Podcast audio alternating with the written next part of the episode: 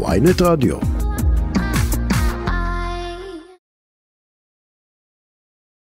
ניצב בדימוס אהרון אקסול, מפקד אה, מחוז תל אביב לשעבר במשטרה. שלום לך. חג שמח ומועדים לשמחה. חג שמח אקסול, מה שלומך? אה, בסדר גמור, אתה יודע. תגיד, הופתעת על החיסול של אה, בני שלמה? לא, ממש לא. אני חושב ש... אני חושב שאפילו בני שלמה לא הופתע מהעניין הזה שהם מתכוונים לחסל אותו. אני חושב שכל אה, ראשי הארגונים למיניהם, הם מודעים לעובדה הזאת שהם אה, יעדים לחיסול של ארגונים יריבים. אה, בסופו של דבר, כמו שאומרים, מי שנכנס אה, למטווח, שלא יתפלא בסופו של דבר אם הוא גם נכווה משמן או, מ- או מאש. והם הם מכירים את העולם הזה, העולם הזה ברור להם לגמרי. בגלל זה גם הם מוצאים את עצמם בכל מיני אה, מאבטחים למיניהם, במצלמות, אתה יכול להגיע לבתים שלהם ולמצוא הבטחה שלא הייתה מביישת אה, אף ראש ממשלה במדינת ישראל או בכלל בעולם. הם אה, כולם ממוגנים, לפעמים גם לוקחים רכבים ממוגני, מה שנקרא ירי, רק המשטרה יודעת להגיע אליהם כן. ולהוריד להם גם את הרכבים האלה, כי זה רכבים שאסורים. אסור לנוע איתם על הכביש. בדיוק. נכון. ולכן אנחנו מנסים לעשות הכל כדי אה, לפגוע בעניין הזה, כולל מאבטחים, שלא יהיו מאבטחים חמושים, שלא יהיה לנו קרב יריות בזה, ובכל זאת מצליחים להגיע אליהם בכל דרך כזו או אחרת. תגיד, זה, זה מצביע על היהודי- חולשה, אני ראיתי את ה... ראינו את התיעודים הרי של הרצח הזה, באיזה קור רוח אה, אה, שני המתנגשים רודפים אחרי בני שלמה, לאור יום, בתחנת דלק, מלאה באנשים, כש- כשיש לא מעט אזרחים שנוסעים בכביש ליד, אה, רודפים אחריו, יורים, מוודאים הריגה. זה חו... אפס, אפס, אפס, אפס הרתעה. זה לא מראה על חולשתה של המשטרה? אה, לא, אני לא חושב שזה מראה על חולשתה של המשטרה. אני קודם כל צריך להבין, לפני שנדבר על חול- על חולשתה של המשטרה, צריך להבין שהעולם הזה של עולם החיסולים בעולם התחתון, הוא עבר פאזה. ואם אני רוצה ככה לסמן איזשהו קו שבר, אני חושב שקו השבר שמסמל את הפאזה באמת שעברו, מה שנקרא, בעזות ובאומץ, ברחובות ומקהל, ופיצוץ של רכבים, כשאנשים מסביב, ואם ניקח את האירוע, את הפיגוע בעצם, פיגוע הפליליסטי אה, של יהודה הלוי, ששם ניסו לחסל בעצם את כן. אה, רוזנשטיין. הפיגוע הפלילי, נהרגו- כן. פיגוע פלילי כמובן, כן. כן, ששם נהרגו אנשים חפים מפשע, ושם אני חושב שנשבר איזשהו משהו בעניין הזה של החיסולים בעולם התחתון. כי למיטב זיכרונים, רוב החיסולים שקדמו לאירוע הזה, בדרך כלל היו, נקרא לזה ככה, במקומות יחסית, יחסית שקטים, פחות עם סכנה לסביבה ולאוכלוסייה.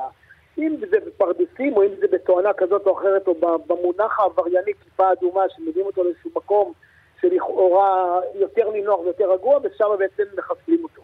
אבל השאלה היא, אקסול, מה לגבי הנושא של ההרתעה? הרי אם מגיעים עבריינים ועושים מעשה כזה במקום שהם יודעים מראש שהוא מפוצץ במצלמות אבטחה, באמצע, אה, באמצע היום, בשעה שהיא שעה פקוקה, לוקחים רכב, נמלטים באמצעות הרכב, רודף אחריהם קצין שבמקרה או לא במקרה, אז יש כל מיני ספקולציות על הדבר הזה, אה, היה שם, נגיד שממש ממש במקרה היה שם קצין קצין מודיעין שראה את הכל. אני אגב הבנתי שהוא בכלל לא הבין מה הוא רואה בהתחלה, לקח לו כמה שניות להבין בכלל מה הוא רואה. הוא רודף אחריהם בשעה שיא, שעה, שעה שהיא שיא הפקקים, אפילו אה, מבצע ירי לעברם כשהם מנסים וגונבים רכב אחר ומשתלטים. תשמע, זה נשמע כמו סיפור מהמשחק אה, GTA, אני חייב להגיד לך. קודם כל, כמו שזה נראה, זה באמת, זה באמת נראה אה, כמו משחק של GTA או כל משחק אחר או מסרטי הוליווד. אין ספק שהאומץ אה, האומץ הזה, בלי פחד לעשות את זה, אין ספק שזה עליו מדרגה, ויותר אה, מבחינתנו לפחות המדרגה היא, זה לא עזות מצח, אלא זה הסכנה שלא אכפת להם שאם גם באירוע כזה ייפגעו אזרחים תמימים, ובעצם זה מה שמטריד גם אותנו. אולי כי הם יודעים בעצם- שבית משפט הוא רחמן בן רחמן, ואתה יודע, אז כמה ימי מעצר ופשוט תשחרר אותם. יכול להיות שזה אה, גם הסיבה? תראה, הסוגיה המשפטית היא בכלל סוגיה מאוד רחבה, היא נוגעת בכלל להרתעה בכלל של כל העולם העברייני, ביניהם גם במובן הזה, אבל אני לא רוצה להיכנס פה לפסיקות של בית המשפט, אבל אין ספק שבית המשפט הוא אחד מהזרועות המרכזיים בסופו של דבר, הוא מרכיב מרכזי בסוגיית ההרתעה, כמו שהמשטרה היא חלק מרכיב, גם בית המשפט הוא מרכיב, בסך הכל שביחד זה אמור להביא את ההרתעה, ואם בסופו של דבר אחד מהמכלולים האלה אה, בוא נגיד, אה, לא מתפקד בצורה ראויה, אז כנראה ההרתעה לא, לא, לא מושלמת בעניין הזה. אז יש את החלק המשטרתי, כן. שהיא אמונה בעצם, במובן הזה בעצם למנוע, או לפחות לנסות למנוע את האפשרויות האלה. מהמם. אבל תראה, זה בלתי אפשרי כי יש לא מעט ראשי ארגונים, משטרת ישראל לא יכולה על כל אחד ואחד להציב עליו משמר כזה או אחר. האנשים האלה דרך אגב יודעים שהם אה, מועדים לחיסול, המשטרה מתריעה בפני- בפניהם כשיש אה, מידע כזה או אחר, המשטרה מזמנת את אותו עבריין ואומרת לו אדון נכבד, יש לגביך מידע כזה וכזה, מה שנקרא שים לב כן. לעניין הזה. לא, אנחנו אומרים שזה לא עוזר לרוב, כן? כן, זה לא עוזר, כי איפה הבעיה המרכזית? יותר עבריינים גם לא משתפים פעולה עם המשטרה, הרי ברור לך שהם לא משתפים פעולה. הם הרי יודעים הרבה מאוד דברים, אבל הם חיים בעולם שלהם, זה העולם שהם בחרו בו להיות בו, ואני מניח שכמו כל דבר הם גם, הם גם יודעים את הסכנות שהם נמצאים כן. בעולם הזה. זו, זה, הסכנות זה לא רק, לא כלפיהם דרך אגב, זה גם כלפי בני משפחתם. בני משפחתם, ראינו אגב את שלום שלמה, אחיו של בני שלמה כבר לפני כמה שנים שנרצח. תגיד, אה, אקסל, שאלה אחרונה לסיום. אה, אנחנו צריכים אה, לדעתך, להערכתך, לצפות כאן לנקמה? כי אני חושב שלא, אני חושב שאף אחד לא ינסה לנקום את הרצח של בני שלמה, אני חושב שכרגע החיילים שלו במרכאות, כל אחד ינסה לדאוג למה שנקרא, ב... לישבן שלו, סליחה על הביטוי, ואף אחד לא ינסה לנקום את אה, מותו. זו דעתי, מה אתה חושב? תראה, אני לא יודע לנבא, אני יכול להגיד לך מבחינת אה, סבירות, סביר להניח שתהיה פגיעה אה, בצד שכנגד מי שהמשפחה סוברת שהוא עומד מאחורי זה, כן. אם זה דומרני או כל גוף אחר שהם חושבים, או ג'רושים או כל מי שהם לא חושבים, תהיה פגיעה, זה, זה, דרך אגב, זה הסלנג בעולם, בעולם התחתון הזה, כן. זאת אומרת, זה השפה שמבינים. כי אם לא כן, אז הארגון עצמו בעצם במובן מסוים ילך ויעלם, וכדי להוכיח שאתה חי וקיים, אתה חייב לעשות פעולות כאלה ואחרות, להגיד. הנה אני כאן, הנה אני נמצא כאן, ואתם לא, ואתם תספרו אותי, מה שנקרא. ואם יבוא מי שחושב שהוא הולך לרשת את בני שלמה, אני מעריך שיגיע, הנקמה תגיע בצורה כזאת או אחרת, זה יכול להיות ראש הארגון, בני משפחתו, חבריו, הסביבה הקרובה שלו, מישהו, מישהו ישלם איזה מחיר כזה או אחר. אה, טוב, כנראה שבינתיים אה, ארגוני פשיעה יריבים אה, פחות מתרגשים מזה. ראינו את הסרטונים של משפחת לביא שהופצו בשבועות האחרונים, אבל כן, אולי נצטרך באמת לצפות לדבר הזה. ניצב בדימוס אהרון אקסו, לשעבר מפקד מחוז תל אביב, תודה רבה לך. תודה גם לך ומועדים לשמחה. תת ניצב אה, מיכאל שפשק, מפקד ימ"ר צפון וחוף לשעבר, שמכיר היטב גם את הארגונים האלה וגם את אה, עבודת הימ"ר. שלום לך, אה, מועדים לשמחה. שלום ומועדים לשמחה, לירן, לך ולמאזינים. תגיד, הופתעת כששמעת על החיסול של בני שלמה? לא הופתעתי. תהליך שקורה בין ארגוני פשיעה, בין יריבויות, הסכסוכים אה, החלו שנים רבות לפני כן. גם האירוע שאתה הזכרת מקודם, אירוע החתונה עצמו, כן. אה, לכאורה היה על. פניו ברור שתהיה תגובה, רק לשאלה של זמן. וארגוני הפשיעה פועלים עושים את שלהם, בשתיקה, בחוכמה, ומגיבים. תגיד, מיכאל, יכול מאוד אה, להיות שיש פה אה, מצד אחד התחזקות שלהם, אה, מהצד השני ירידה בהרתעה ובכוח המשטרתי שמאפשר לה- לארגוני הפשיעה בחברה היהודית להרים ראש? ללא ספק. אני חושב שאם מסתכלים עמוק לתוך הארגון שלנו, לצערי אני אומר את זה שהייתי חלק ממנו ואני מאוד אוהב אותו ואני חייב לציין זאת שלא ישתמע משהו אחר מדבריי. ברור. מפקדים ושוטרים חבר, רבים חברים ואיכותיים וקיימים, אבל אי אפשר להתעלם מן העובדה שיש בעשר, לפחות העשר שנים האחרונות, נסיגה ביכולת ההרתעה של משטרת ישראל, ואני מסרב להיכנס לאותם מקומות שבהם נכנסים רבים עולים כדוברים ומתייחסים לעובדה של תקציבים, תקנים. אני מסרב להסתכל על זה. אני חושב שבשנים עברו, מהמם. כאשר הייתה נחישות של מפקדים, כאשר הייתה יכולת מקצועית של שוטרים, למרות מיעוט יכולות, למרות מיעוט תקנים, תקציבים או יכולות אה, טכנולוגיות כאלה ואחרות, יכולנו להם. הרי ברור שהעולם עברייני הוא ואק... אין ואקום. מהמם. מי שיורד ונעלם מן המפה, נכנס לכלא או מחסלים אותו, נכנסים אנשים אחרים. זו דינמיקה שתמיד המשטרה תרדוף אחרי הגנבים וצריכה לסגל לעצמה את דפוסי פעולה מקצועיים מהמם. שלטעמי אה, נחלשו מאוד בשנים האחרונות, וזו למה אחת? הבעיות המרכזיות של משטרת ישראל. למה אבל? למה? מה הסיבה? למה? שאלת שאלה כל כך מדויקת, והלמה. הלמה הזה, זה שמשטרת ישראל בשנים האחרונות כתוצאה מתחלופת מפקדים, שלדעתי אה, לא נותנים את המענה הנכון, אני מדבר בראייה האסטרטגית, מפכ"ל וניצבים, אה, שמשליכים כלפי מטה, אה, יצרו מצב של משבר אמון של השוטרים במפקדים. נכון שבסופו של דבר מה שמשתקף כלפי האזרח זה המשבר אמון שהוא חווה מול המשטרה ביכולת המקצועית שירדה לאורך השנים, אבל היא באה כתוצאה ישירה ממספר דברים מרכזיים. במיוחד אגב כשהציבור, במיוחד כשהציבור רואה את מפכ"ל המשטרה שיושב ומספר לנו כמה המשטרה טובה, כמה המשטרה חזקה, יכול להיות שמפכ"ל המשטרה ממש מנותק?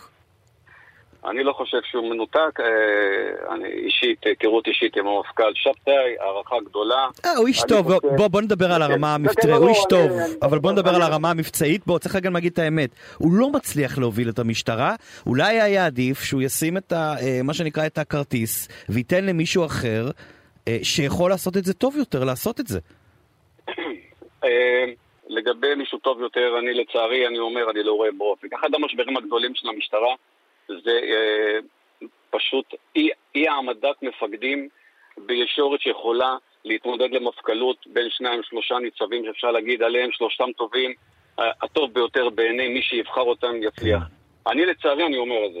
זה בדיוק מה שאתה מדבר. ההסתכלות הטקטית של אה, דרגים בכירים של ניצבים, שמגיעים לתפקידי ניצב, mm-hmm. והופכים להיות רבי ניצבים, לא, לא נותנים את המענה הנכון בגלל העובדה שהצמיחה שלהם הייתה לוקה בחסר. אני חושב שהמשבר המנהיגותי הגדול שיש במשטרה, ואני לצערי מקבל שיחות רבות מחברים קצינים ושוטרים, על חוסר אמון במפקדים, על חוסר קבלת החלטות, על חוסר הפגנת אומץ, על מעורבות פוליטית מאוד חזקה בארגון. אני אומר לצערי דברים קשים, אבל הם מאוד משפיעים בסופו של דבר על השוטרים. יש שלושה דברים מרכזיים שהם המשבר של הארגון. זה המשבר המנהיגותי, זה ההכשרה המקצועית שהתמסמסה, הדבר הראשון שנוגעים מפקדים הוא בתחום הדרכה המקצועית של שוטרים. לכן אנחנו רואים שוטרים חלשים באירועים, לא מגיבים נכון. רוב התיקים של משטרת ישראל לא מפוענחים, אני מדבר על שגרת תיקים, לא מדבר על תיק רצח שכולנו מזדעזעים ממנו. שגרת היום-יום של הארגון הוא בעשרות אחוזים לא, ללא פענוח. הדבר הזה אה, יוצר משבר. מה עוד? כאשר אנחנו מדברים על מחוזות צפון וחוף, כן. המשבר אחד הגדולים שבא לידי ביטוי ביחד עם דברים אחרים בארגון, זה ניהול בניין הכוח. ניהול בניין הכוח לוקה בחסר. כאשר פירקו את המרחבים במחוזות צפון וחוף, נוצרה בעיה של הטיפול בפשיעת הביניים. כששואלים מה קרה בחברה הערבית, במיוחד מחוז דרום וחוף, אה, צפון mm-hmm. וחוף, זאת הסיבה. כשפירקו את המרחבים, נותרה פשיעת ביניים, שאמר מחוזי מטרפל ברובד, רוב רובד הפשיעה צמחה וגאתה. עכשיו שואלים, איך הם מעיזים? הם מעיזים כי אין שוטרים, אין הרתעה, אין יחידות ביניים שמטפלות בשוטף, תחנות קורסות. המשבר, איפה הוא בא לידי ביטוי? אבל אנחנו לא שומעים את זה, לא אבל מיכאל, אנחנו לא שומעים את הדברים החשובים האלה שאתה אומר, אנחנו לא שומעים כמעט. אז הדברים האלה שאתה אומר, צריך להגיד, הם נאמרים ביושר, יושרה מאוד גדולה מהצד שלך, אבל אנחנו כמעט לא שומעים את הדברים האלה, אנחנו כל הזמן שומעים כמה המשטרה שלנו טובה. ושמעון לביא, מפקד מחוז צפון לשעבר, שסיפר לנו כמה עושים עבודה. ויורם סופר, שנורא רוצה להיות מפקד מחוז חוף, שנורא רוצה להיות מפכ"ל בעצמו, שמספר איך הוא הקים מרחב חדש בתוך המחוז. המחוז שלו ועושה עבודה מדהימה. אה, שוב, יש פה איזשהו ניתוק. הקצינים שנמצאים היום מספרים דבר אחד, כשהשטח מספר סיפור אחר לגמרי. טוב, אתה נגעת בנקודה מאוד משמעותית. זה בדיוק הפער של מפקדים הבכירים במשטרת ישראל. הפער בין התכנון לביצוע, שהוא מכה בארגון הזה לאורך כל הדרך. תכף אני אתייחס לאירוע מירון. אבל כאשר אני אומר את הדברים, אני רוצה להגיד גם בהגנות דבר נוסף. כן. את הדברים האלה אמרתי טרם פרישתי מהארגון. למפכ"ל שבתאי ולממלא מקום מוטי כהן קודמו. הנחתי בפניו, כי אני בסיום התפקידי ימ"ר, אני הייתי בתפקידי מטה והדרכה, ראש חטיבת הדרכה, ולאחר מכן הייתי במכללה לביטחון לאומי שנה, ולאחר מכן הייתי פרויקטור בחברה הערבית, שבה ניתחתי את הארגון אה, לעומק. הנחתי בפני המפכ"ל שני מסמכים. אחד, איך מתקנים את התרבות הארגונית הכל כך לקויה, שכל המרכיבים שהתייחסתי אליהם נוגעים בפנים, ומצד שני הנחתי לו מסמך אחרי שהייתי שנה וחצי פרויקטור בחברה הערבית עם אחריות ללא טיפת סמכות, שבו ניתחתי וחרשתי את תחנות משטרת ישראל, מתחנת ירדן, טוב, כפר טובה בצפון, ועד ביר הדאג' בדרום. והעסק הזה פשוט משתקף והולך על הפערים שאני הגדרתי. מקצועיות נמוכה, פיקוד בינוני, בניין כוח גרוע שלא נותן מענה לדברים הללו, בסוף נדבר על תקנים ותקציבים. אני הנחתי, אבל גם כמו שלימדו אותי מבית אבא שלי המנוח, אל תבוא עם בעיה, תמיד תבוא עם פתרון. גם הנחתי מסמך שלדעתי, מפכ"ל שיעז לעשות אותו, הוא משנה את פני הארגון, תוך שנה. רגע, ומה לא המפכ"ל עשה עם המסמך, ש... עם שני המסמכים שהנחת בפניו? היא הבטיח שיעיין, ומפה והלאה, לאחר שהחלטתי שאני לא רואה את עצמי יותר ב... אה, אה, בארגון הזה, ופשוט החלטתי שאני פורש, אני הנחתי את שלי עם אמת. כנראה שהרגזתי, כנראה שדרכתי קצת על יבלות בדברים שאמרתי לפני כן, כי מטבעי אני הייתי תמיד אה, כזה. בואו נתייחס רגע לאירועי מירון. אני מאוד מאוד אה, אוהב כאשר אני שומע על פיצוחי סוכנים, כמו שקרה בזמן האחרון בארץ, בצפון ובמקומות אחרים. אבל זה בדיוק העניין שההתהדרות במשימה טקטית, שזה פשוט כבוד גדול למפעיל הסוכנים, ליחידה שפיצחה את אותם עבריינים, לתפיסות הגדולות, אבל זה טיפה בים. אני הנחתי מסמך, לדעתי נוגע בחמש-שש נקודות שאנחנו יכולים לשנות את המציאות בחברה הערבית מבחינת האמצעי לחימה וטיפול בפשיעה. אבל זה לא קורה. אני גם חייב לציין שבאותו מסמך שהנחתי אותו לפני שנה וחצי, לפני אירוע שומרי החומות, שבו אני פותח אותו במספר שורות שאני אומר למפכ"ל במפורש, הסיפור הזה הסתובב כלפי המדינה. האמל"ח הזה התפוצץ בפנינו וזה היה טרם שומרי החומות. בהגינות רבה אני אומר, עשיתי את מה שאני חושב שהכי נכון מבחינתי לעשות, זה להגיד את האמת בדברים טובים, ולא לבוא ורק ולגונן לשווא כרגע כן. בתקשורת. אז אמרת, אז אמרת, אבל מה המפכ"ל עשה עם זה? שום דבר, לדעתי. אז, אז אני באמת, אני באמת שואל אותך עכשיו, לא, אתה יודע, לא ברמה מה שנקרא אה, מגעילה, אלא ברמה הפרקטית האמיתית. מדינת ישראל יקרה לכולנו, בטח משטרת ישראל יקרה לנו, לליבנו, היא חשובה ואנחנו רוצים משטרה טובה. לא, האם יכול להיות שכרגע צריך שמפכ"ל המשטרה יניח את המפתחות וייתן למישהו שיש לו את ה... אולי מבחוץ אגב, יכול להיות שבכלל מישהו מבחוץ, אבל מישהו שיש לו את היכולות להוביל את המשטרה הזאת, כי שבתאי פשוט לא מצליח. אני, אני אה, ברשותך, אני לא חושב שזה מקומי להגיד למפכ"ל כזה או אחר ללכת. אה, לדעתי עד היום, בתקופה של הקדנציה שלו, וגם של ממלא מקום המפכ"ל הקודם, מוטי כהן, העץ רק הולך ומידרדר. ובוא נגיד, אה, ובוא נודה מבחינתי על האמת, בהסתכלות שלי מתוך הארגון וגם מחוץ לארגון, גם תקופת מפכ"ל שבאה מבחוץ, כמו תקופת אלשיך, הייתה שנה הראשונה נפלאה. הוא הקים את אגף הדרכה, הייתה חשיבה לשנות תרבות ארגונית, כן. אבל לאחר שנה ההתעסקות הייתה בעיקר במלחמות פנימיות נגד, אה, נגד, נגד תיקים אה, של ראש הממשלה. ההתעסקות הייתה בין המפכ"ל לממשלה, וזה דבר שפגע בארגון ונעלמה הסתכלות על הארגון. לכן המלווים מפכ"ל מבחוץ, אני לא רואה יתרון בזה. חייב לבוא מבפנים. אבל לפני כן, חייב להצמיח את זה על מפקדים איכותיים שיוכלו לתת את המענה הזה. זה תפקידו של השר. זה תפקידו של השר, בדיוק במקום הזה, אבל לא במקום הזה. בוא, אני לא בטוח שיש היום ב... שר, אני לא בטוח כן. שיש היום שר כל כך פעיל. תגיד, אה, מיכאל, שאלה, אתה כן. כמו עוד כמה קצינים מצוינים, ואתה באמת היית אחד הקצינים המצוינים, צריך גם את זה להגיד, אה, אה, עם הרבה מאוד פעילות שעשית בתקופה שלך, וגם הרבה מאוד אמת, אגב, אני ראיתי, ראיתי אותך כבר מופיע בוועדה בכנסת בנושא הפשיעה כן. במגזר הערבי, כשקצינים אחרים מנסים למרוח שם, אתה בא ואומר את האמת כמו שהיא. יש סיכוי, איזשהו סיכוי שאתה או החברים שלך, חלקכם, תחזרו בעתיד למשטרה? יש כזה דבר? אה, לא נראה לי. אה, אני, אני מאוד נהנה ממה שאני עושה כיום בחופשת הפרישה שלי, אני כבר אחרי חופשת הפרישה, כבר אזרח מלא. אה, לא נראה לי שמישהו יעז לקרוא לי בחזרה לאור הדברים שאני אומר, ואני אומר את האמת, כמו שאמרתי אותה לפני כן. זו הסיבה שהלכתי, כי כמו שאמרתי, הפרעתי. אבל בוא נתייחס לאירועים רציניים. אה, אה, לא שמה שאתה אומר לא רציני. התייחסת לאירועי מירון. אה, הניצב לביא, קטונתי מלבקר אותו או אה, לתת לו הערכה, חוות דעת כזו או אחרת, אין ספק, מפקד עם רזומה מרשים ואיכותי. אבל... אבל כאשר מפקד כזה במירון עומד ואומר, האחריות היא שלי, מן הסתם, האחריות היא שלך, זאת אומרת שאתה כמפקד המחוז, אתה החתום הבלעדי על אירועי מירון, על אירוע מירון הגדול ביותר במדינה. זאת אומרת שברגע שאתה אומר שניתנה לך, האחריות היא שלך, ניתנה לך גם הסמכות להחליט.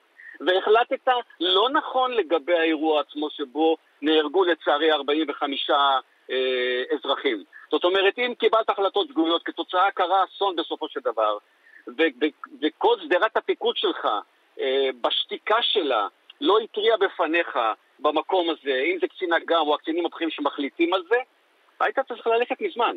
אני אומר את זה מתוך מקום שרק בגלל שיש מכתב אזהרה בדרך אתה פורש, אבל עזוב אותו, בוא נלך למדינה. כן. זו תרבות של המדינה שמתחילה מלמעלה יותר, של אין לקיחת אחריות שהמשמעות שלה לשים את המפתחות בסופו של דבר. טוב, אנחנו, אתה יודע, נמצאים בעידן של uh, אחראים אך uh, לא אשמים, וגם uh, שמעון לביא שעשה סיבוב תקשורתי יפה מאוד, צריך להגיד, ויצר איזשהו נרטיב אצל חלקים גדולים בציבור שהוא נטל אחריות, למרות ששמעון לביא לא נטל אחריות. מי שרוצה, לא נטל אחריות, מי שרוצה נכון. לנטול אחריות מתפטר חודש, חודשיים, נכון, שלושה חודשים.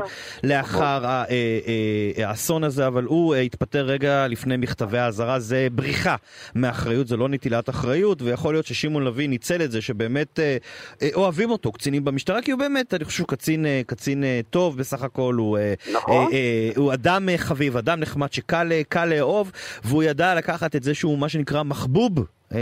מתחבב בקלות ולעשות פה איזשהו סיבוב תקשורתי כן, זה וחבל. בדיוק מה שאני אומר, לירן. כשאני מדבר על משבר מנהיגותי שמשפיע על שוטרים, שהם הופכים להיות חלשים, לא רק שהם חלשים מקצועית, גם חלשים מבחינת גיבוי, זו התוצאה. וזה מה שמחליש את הארגון בצורה בלתי רגילה. אחר כך נדבר על תקנים. ותקציבים. קודם כל נחזק את האמון בפנים. כן, אה, בהחלט. כן. טוב, אנחנו פה, אנחנו, אה, אנחנו פה עוד אה, נדבר, אתה ואני, על, ה, על הנושא הזה של מצבה של המשטרה, כי אני חושב, מה זה אני חושב? משטרת ישראל יקרה לליבנו, היא חשובה, ובסך הכל אנחנו רוצים בהצלחתה וטובתה. תת-ניצב מיכאל שפשק, מפקד ימ"ר צפון וחוף לשעבר, שיהיה לנו חג שמח ושנה חג טובה. שמח. תודה, מיכאל.